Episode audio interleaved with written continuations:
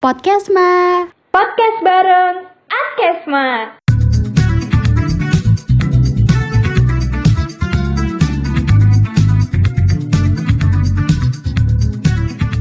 Yo yo yo yo yo yo balik lagi dengan Departemen Adkesma nih kembali lagi sobat Kesma sama kita di Podcastma episode yang ketiga ini nih kita kedatangan tamu spesial nih orang berpengaruh lah di FISIP gitu bisa dibilang seperti itu siapa sih siapa sih sebenarnya gestar Siapa? Nah, gestar gestar kita di podcast episode ketiga ini ada eh, Ketua BEM Visip tahun 2020 ada Kang Fajar Caniago. Halo Kang. Halo adik Isma. Halo, Halo. Pak Fajar. Halo. Halo. Kang Fajar biasanya panggil aja Oh, gitu iya. ya. Kang Fajar. Jai. Panggilnya aja aja aja ya panggilnya. Oke aja ada ketua BEM Visip kita. Nah, kalau udah ada ketua pasti akan ada jajarannya juga nih akan ada sepasang biasanya mereka. Ada wakil ketua BEM Visip Unpad tahun 2020 juga ada Kang DC. Halo, Kang. halo, halo teman-teman. Halo, Halo Kak. Kang. Halo, Yo, halo.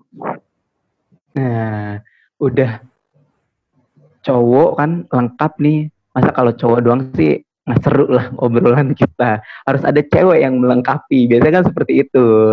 Nah, di sini juga ada ibu kesayangan kita di BEM Visip nih ada Ibu Dinda selaku sekretaris kita juga ini. Assalamualaikum Ibu Dinda. Waalaikumsalam. Halo, Atkesma. Halo. Halo, Kak Dinda. Halo, Kak. Dinda. Adem gitu kan kalau misalkan nyapa nyapa Teh Dinda tuh kalau misalkan tadi nyapa Kang Aji sama Kang DC kan ya gitulah ya kita bisa terima lah ya. Ya gitulah ya. Gitulah pokoknya. Itulah ya. Aduh. bisa, bisa, bisa.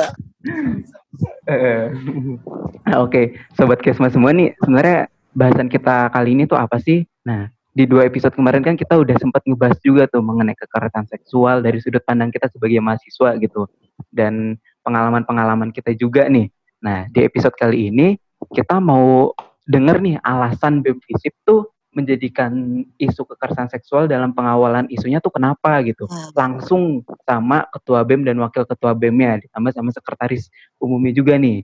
Nah, kira-kira kenapa sih mereka itu tuh mau ngangkat isu kekerasan seksual khususnya di ranah kampus menjadi isu pengawalan gitu. Nah, mungkin yang pertama kita dengar dari Kang Ajay dulu kali ini selaku ketua juga. Kenapa sih Jay mau ngangkat isu kekerasan seksual dan mental health juga ya? Kita juga nyangkut ke mental health juga, kekerasan seksual dan mental health sebagai pengawalan isu tahun ini di BEM Taksana Suara ini. Silakan Jay. Oke oke. Boleh. Makasih nih pertanyaan dari Adkesma. Luar biasa banget dan juga ini penting kayaknya untuk teman-teman semua tahu kenapa sih BEM Visip Unpad 2020 ini mengangkat isu tentang kekerasan seksual dan juga mental health. Nah, kalau misalkan pertanyaannya kenapa, berarti jawabannya karena karena hal ini tuh hal yang sekiranya perlu kita perhatikan bersama-sama bahwa hal sekecil apa pun atau hal yang dianggap hal itu kurang baik di sekitar kita ya kita harus perhatikan lebih dalam juga gitu. Karena kalau misalkan kita ngobrolin nih tentang kekerasan seksual dalam kampus sudah selayaknya kampus itu bersih dan juga aman dalam tindakan-tindakan yang sekiranya merugikan beberapa orang. Benar gak kalau kayak gitu? Sepakat banget. benar. Setuju. Setuju gue. Nah, di satu sisi juga lingkungan yang aman, terutama dalam kampus, merupakan harapan yang besar, dan juga harapan yang sangat diimpikan nih oleh mahasiswa, terutama oleh mahasiswa UNPAD. Jadi diharapkan dengan pengawalan isu ini, eh, mahasiswa UNPAD, terutama eh, orang-orang yang merasa kayak ini perlu diperhatikan lebih dalam nih, menjadi solusi yang konkret dalam eh, menjalani kehidupan dalam kampus. Terus berbicara tentang mental health juga, di sini kita melihat bahwa dalam perkuliahan ini tentang proses gitu, bagaimana caranya kita menikmati perkuliahan dan bagaimana pula mental dalam diri kita ini harus selalu sehat gitu. Nah, maka dari itu mental health menjadi perhatian juga karena banyak orang-orang di sekitar kita yang perlu perhatian lebih dan juga perlu diperhatikan kalau misalkan mereka itu sama dengan kita loh gitu, tapi mungkin threat thread-nya harus berbeda dan juga apa yang kita lakukan ke mereka harus disesuaikan gitu dengan keadaan mereka sendiri. Mungkin itu sebagai pembuka aja ya. Nanti untuk lebih rincinya bakal dijelaskan juga nih sama Kang DC dan Teh Dinda. Hmm. Mantap, mantap. Oke, oke, oke, oke. Nah, mungkin dari Kang Deca atau Teh Jinda juga mau menambahkan, kenapa sih BEM tuh ngangkat isu kekerasan seksual? Apakah sebenarnya sudah banyak korban-korban di kampus kita ini? Aku dulu deh. Boleh gak? Silakan, DC. Kang. Kan, Silakan. dong. Boleh Kak DC. Mantap. Oke. Eh, jadi sebetulnya gini sih teman-teman. Kenapa sih kita ngangkat kekerasan seksual ini sebagai isu yang kita kawal di BEM selama satu kepengurusan ke depan? Karena kalau kita belajar dari pengalaman, isu kekerasan seksual ini itu isu yang tersembunyi ya. Dia ada, tapi mungkin nggak banyak muncul ke permukaan. Nah makanya kita pengen ngenalin nih, kita kepengen memberikan edukasi ke Kemah Visip khususnya dan umumnya kita ke Kemah Unpad bahwa isu kekerasan seksual ini ada loh di sekitar kita. Maka daripada itu ya ini udah jadi tanggung jawab kita bersama untuk sama-sama eh, memperhatikan, untuk sama-sama kemudian menyuarakan bahwa isu ini nggak boleh terjadi di lingkungan eh, kampus atau di lingkungan akademik. Karena tentu ini akan mengganggu dari segi eh, mental ataupun dari segi eh, kehidupan kita lainnya. Maka daripada itu isu kekerasan seksual ini penting buat kita perhatiin bersama gitu. Dan di sisi lain untuk dari sisi edukasinya kita bisa jadi tahu lebih banyak soal jenis-jenis uh, kekerasan seksual itu seperti apa. Karena kadang-kadang kita merasa sesuatu itu bukan kekerasan seksual padahal itu kekerasan seksual gitu. Nah, ini sebetulnya berangkat dari uh, pengalaman-pengalaman kecil yang pernah ditemui gitu setelah mendengar dari beberapa orang yang menceritakan pengalamannya. Jadi makanya daripada itu kita pengen mencoba untuk mengangkat isu ini ke permukaan supaya diperhatikan oleh banyak orang sih dan kita sama-sama aware dengan isu ini. Oke, oke, oke, oke. Setuju Mantap banget nih sih pandangan dari KDC. Hmm, Iya, oke. ih, sepakat banget. Nah, kalau kalau dari Teh Jinda sendiri gimana nih Teh pandangannya? Oke, kalau dari aku sendiri ya, khususnya tentang kesehatan mental, ini kan isu yang kita angkat tentang kesehatan mental. Yang perlu kita ketahui dulu nih, kesehatan mental sama mental illness itu beda ya. Gitu, itu itu perlu digarisbawahi. Kalau kesehatan mental dan mental itu beda. Nah, kenapa sih BEM Visip tuh mau ngangkat isu ini? Kesehatan mental itu kan eh, menyangkut ya kondisi kesejahteraan dari seseorang gitu di mana seseorang bisa menjalani kehidupannya dengan ya dengan baik gitu ya kehidupan seperti kuliah dan lain sebagainya cuma banyak nih ternyata dalam menjalani kegiatannya sehari-hari ini eh, mahasiswa kok kayaknya ada yang tidak nyaman gitu menjalankan kehidupannya mungkin eh, baik dengan dirinya sendiri ataupun dengan lingkungan nah itu bisa jadi indikasi-indikasi uh, menuju ke mental illness. Nah, maka dari itu uh, BEMSIP mencoba nih untuk uh, seenggaknya aware dulu nih dengan mahasiswa yang sekiranya punya perasaan seperti itu gitu. Jadi kalau kita udah tahu ternyata banyak kok yang uh, mengalami hal tersebut, BEMFISIP bisa membantu gitu. Walaupun tidak membantu uh, langsung, tapi BEMFISIP punya dan hadir gitu untuk mereka, baik itu untuk menceritakan ataupun uh, yang nantinya bisa bikin mereka tuh nggak ngerasa sendirian gitu sih. Aku mau nanya nih soal Iya, awareness-nya sendiri. Kira-kira dari Kang Fajar, Kang DC, sama Kak Dinda punya nggak sih target kayak misalnya berapa persen dari mahasiswa FISIP itu seenggaknya harus aware terhadap isu yang kita angkat ini mental health dan juga sexual harassment. Ada nggak tuh? Oke, eh, ini pertanyaan menarik juga nih. Jadi untuk targetan sendiri harapannya sih untuk Kema Visip semuanya jadi aware ya.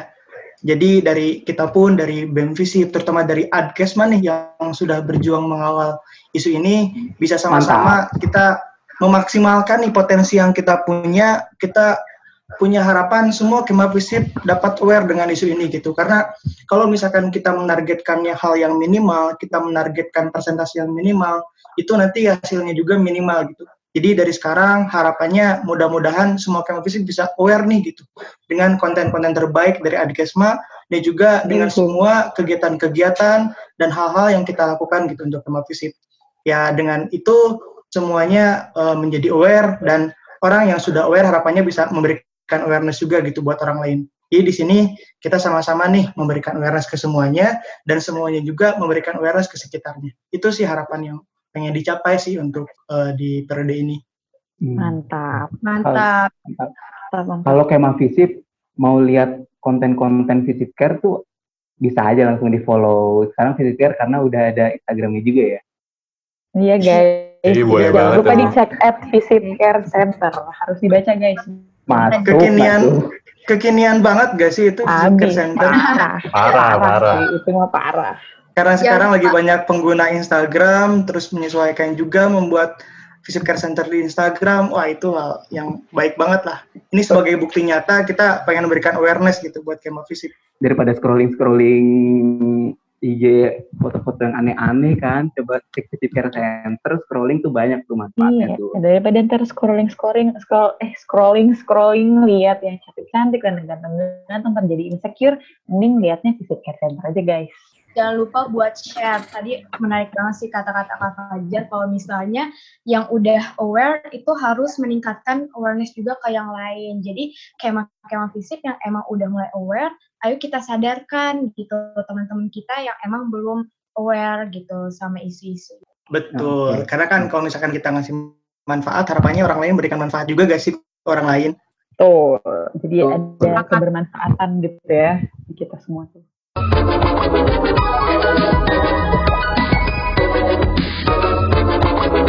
Sebenarnya eh, dalam pengawalan isu kekerasan seksual ini, BEM Visip itu memba- mem- mau membawa ke arah mana sih dalam pengawalan isunya, baik itu kekerasan seksual dan mental health, Kang Ajay, Kang DC, dan Teh Dinda.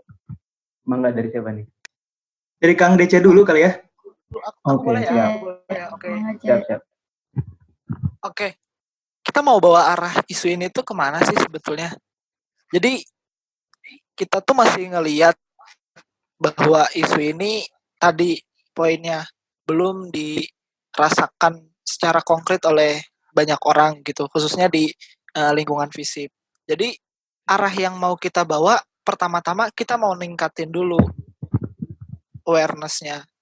Lalu gimana caranya kita ningkatin awareness? Ya tadi paling nggak kita bisa kampanyekan eh, konten-konten yang edukatif supaya paling tidak semua kema fisip itu bisa tahu seperti apa sih bentuk kekerasan seksual sehingga nantinya mereka juga punya gambaran ketika itu terjadi ya mereka bisa eh, menilai bahwa itu tidak boleh ada di lingkungan fisip secara khusus. Maka daripada itu pertama-tama yang harus kita lakukan ya tadi meningkatkan kesadaran, meningkatkan kesadarannya dengan cara mengkampanyekan.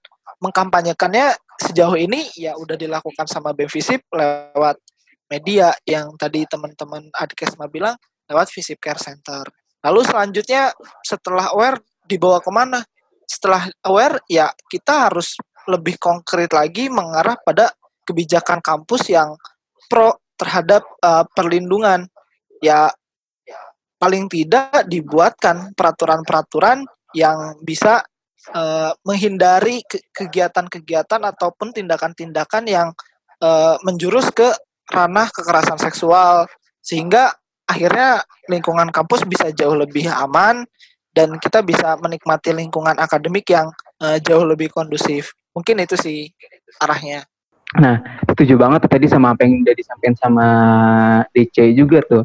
Sebenarnya emangnya kampus kita tuh sebenarnya udah problem sih terhadap eh, kekerasan seksual ini, Bang. Kalau pandangan dari para pimpinan kayak gimana gitu. Sebenarnya ini atasan-atasan kita, ibu rektor atau yang pihak-pihak rektorat tuh sebenarnya pada memberi perhatian khusus nggak sih, Bang, mengenai kekerasan seksual ini? Jawab siapa dulu nih? Jadi orang dulu kali ya Ya. untuk kebijakan boleh, ini. boleh. Bebas, bebas, bebas. Nah, kalau misalkan tadi pertanyaannya pihak kampus udah pro gak sih dengan eh, isu ini gitu? Ya katanya sih pro gitu, katanya. Jadi kita coba lihat aja itikat baik dari eh, pihak kampus kita untuk menerapkan regulasi. Ya walaupun ini udah janji dari awal tahun sih, katanya bakal ada draft regulasi yang mengatur tentang ini gitu. Nah, tapi sampai sekarang ini udah pertengahan tahun gak sih teman-teman? Dan belum ada gitu hal konkret yang bisa menjadi regulasi uh, penanganan kekerasan seksual dalam kampus gitu. Ya, tapi kita tetap hargai aja.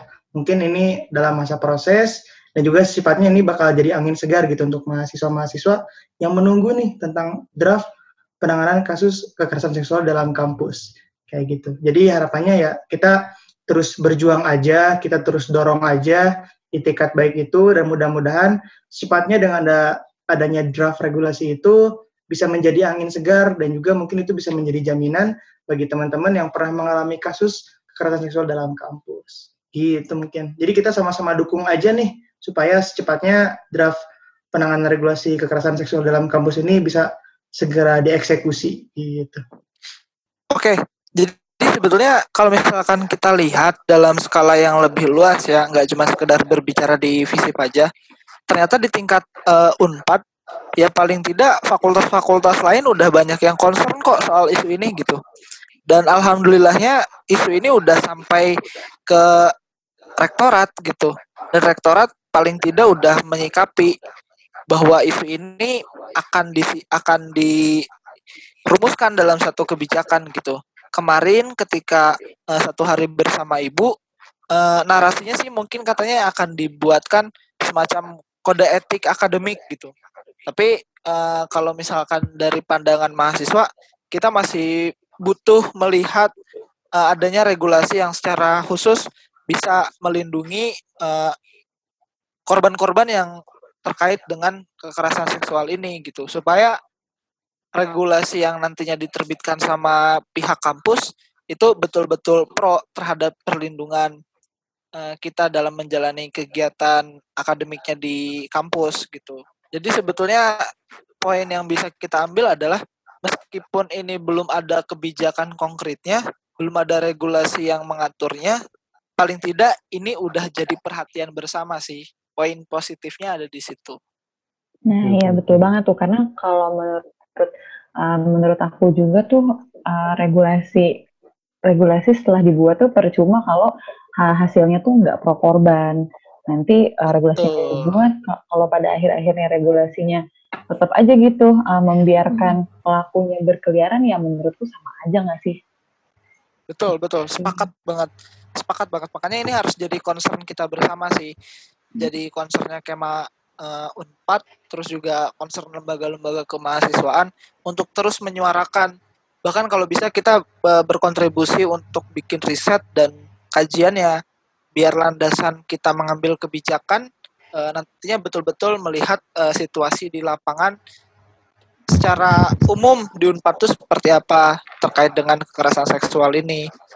Makanya bagus sih sekarang udah lumayan dibicarakan gitu di tingkat-tingkat uh, lembaga terus juga udah jadi diskusi-diskusi yang terbuka. Harapannya ke depan ini bisa jadi isu yang uh, hadir di sela-sela kehidupan kampus lah dan dekat dengan kita gitu. Jadi makanya harusnya ini bisa jadi perhatian kita bareng-bareng gitu. Dan benar sih aku setuju banget karena uh, dengan apa ya isu ini diangkat korban-korban yang sebenarnya tuh banyak ya dalam tanda kutip itu tuh pasti bakal berani gitu untuk speak up. Ya nggak sih? Kalau misalkan isu ini ya misalkan ya dibiarkan aja ya pasti banyak orang yang anggap oh suara aku tuh nggak bakal didengar gitu kalau aku punya keluhan seperti ini. Itu penting banget sih makanya untuk angkat isu kekerasan seksual. Uh, sebenarnya perjuangannya uh, perjuangan kita tuh bukan hanya sekedar selesai setelah rektorat uh, arkan regulasi berarti ya. Berarti kita tetap juga harus menjaga setelah regulasi itu keluar kan gimana regulasi itu tuh tetap bisa dijalankan dan gimana caranya untuk kita tetap pro terhadap korban gitu ya. Betul, betul, betul. Sepakat banget tuh.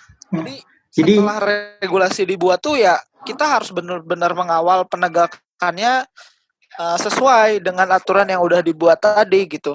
Bahkan kalau bisa kita sebagai lembaga harusnya bisa bikin uh, semacam ya paling tidak mengadvokasikan lah ngadvokasiin kalau misalkan permasalahan ini harus ditanggapi serius sama pihak kampus gitu, baik nantinya oleh de dekanat ataupun oleh rektorat.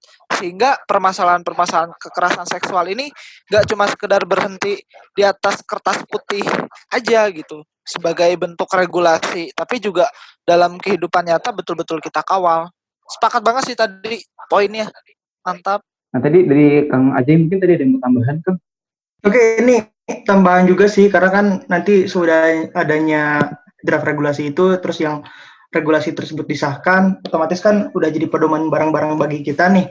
Nah, minimalnya kita dari BEM Visip, dari Adkesma juga, terutama yang concern dalam hal ini, kita sama-sama untuk mengawal nih penerapannya di Visip gitu. Jadi nanti kita perlu kerjasama dengan dekanat, perlu kerjasama dengan pihak-pihak yang ada di Visip, terutama dengan mahasiswa gitu.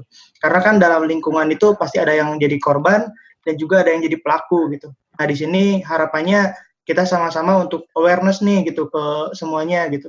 Jadi kayak uh, seorang pelaku ini uh, harus bisa mikir dua kali lah kalau misalkan ingin melakukan hal tersebut karena sekarang udah ada regulasi yang mengatur gitu nantinya. Nah, tapi untuk si korban ini mudah-mudahan bisa lebih bisa speak up, bisa lebih uh, ngerasa bahwa ini sebagai perlindungan yang aman bagi dia gitu.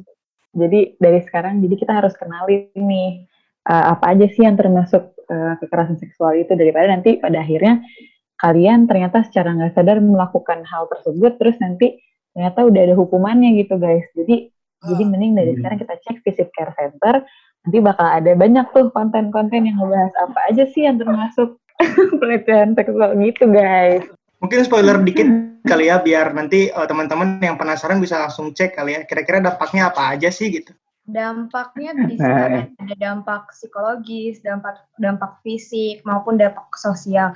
Dan bakal nanti kita juga bikin buklet yang akan uh, kita terbitkan segera lagi disusun. Jadi uh, kalau misalnya visit ke visit care center bisa buka bukletnya di sana udah lengkap yang sumbernya itu kita dapat dari yang emang gak main-main gitu dari penelitian dan lain-lain.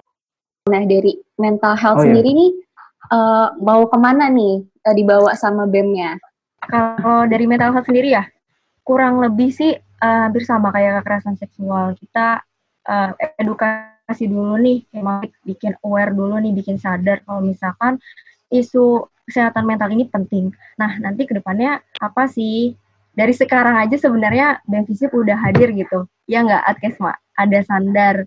Nah, di sini Sandar kan uh, salah satu wadah Benvisip nih buat teman-teman Kema Visip apa ya mencurahkan lah apa yang dirasakan ya boleh itu hal-hal yang yang apa ya yang fun aja atau sekedar ngobrol ataupun bercerita nih tentang apa yang dirasakan. Karena emang bingung mau cerita ke siapa, bingung mau gimana, bisa banget langsung ke Adkesma nanti dari Adkesma sekiranya teman-teman punya indikasi dan perlu pertolongan nanti dari Adkesma dikasih tahu langsung nih informasinya. Ya nggak Adkesma nah gitu. Bisa Betul nanti misalkan sekali, Ibu sekali. Teman-teman perlu konsultasi ke psikolog atau uh, mungkin maunya yang di ranah unpad juga ada sih konsultasi kayak gitu.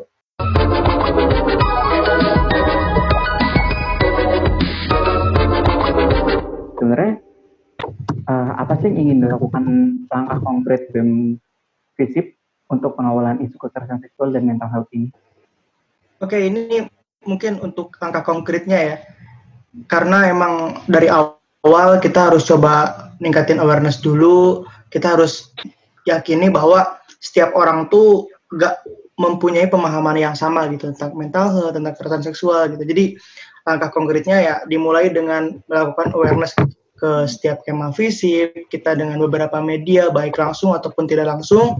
Tapi dalam kondisi kayak gini lebih tepatnya mungkin kita berbanyak awareness secara online kali ya dengan konten-konten kreatif yang kita berikan gitu.